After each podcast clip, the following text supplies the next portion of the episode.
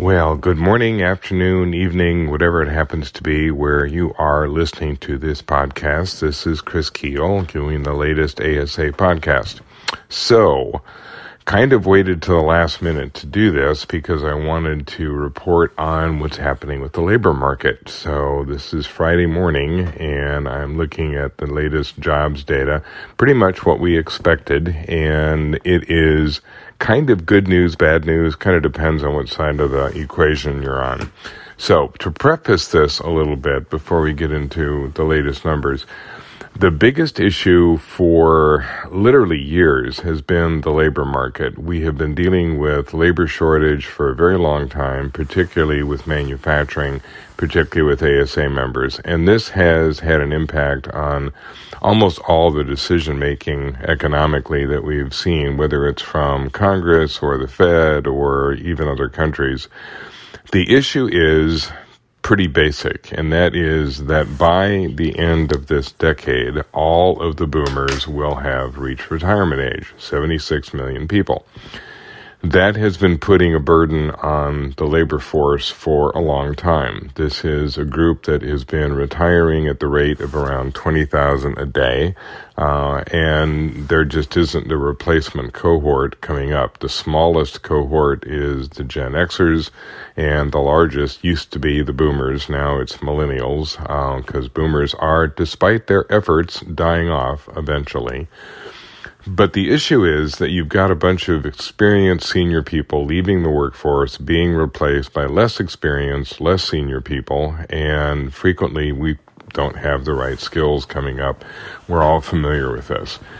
So, from the Fed's perspective, what makes this complicated is that they normally will track the behavior of the economy by looking at the unemployment rate and looking at the labor market. If they think they have had an impact on the economy, it's generally going to show up with those job numbers.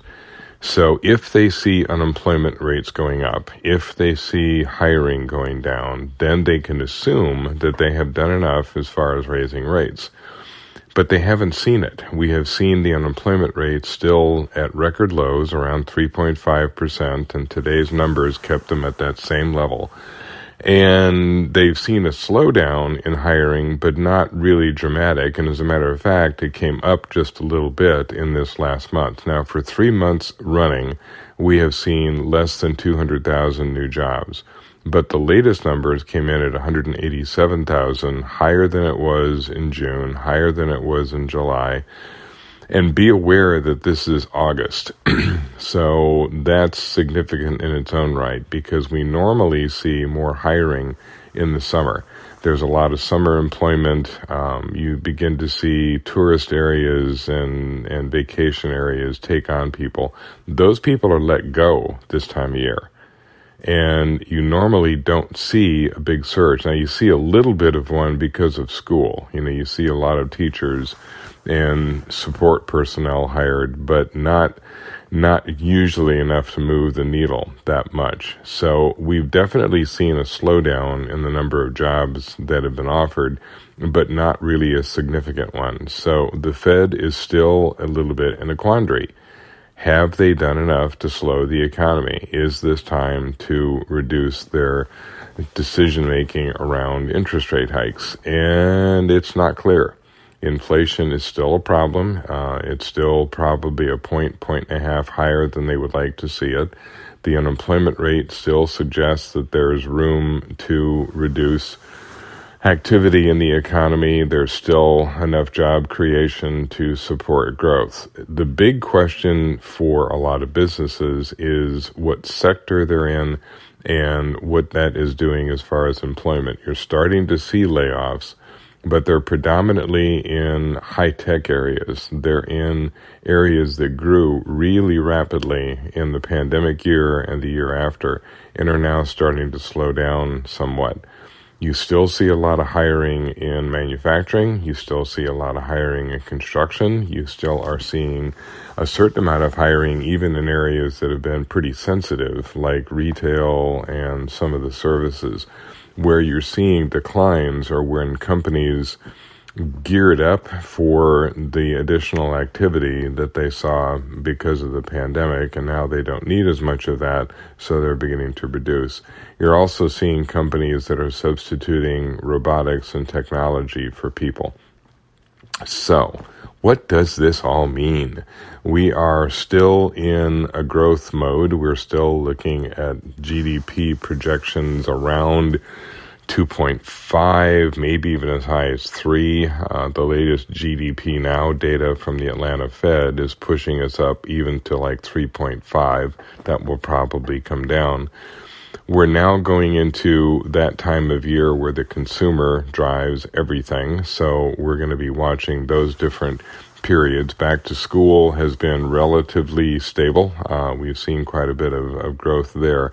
That isn't as big a deal as it used to be, but it's still kind of heralds the beginning of the holiday season. The big day to watch, and this will be an impact both from a hiring perspective and just retail, is Halloween. Halloween is now the second largest spending holiday in the U.S. calendar. And the average American, believe it or not, spends 400 bucks on Halloween. Now, many of you don't spend anything on Halloween, which means that some of you are really going nuts, and I'm probably in that category, given that it's my favorite holiday, and I just acquired four new animatronic something or others for my front yard. Um, so I have a new witch and a new zombie. Yeah, don't ask. So that's the signal of what the rest of the year is likely to be like. If Halloween is strong, then you start to get confidence about Black Friday. Actually, the entire month of November now is Black November, and then you go into the Christmas season itself.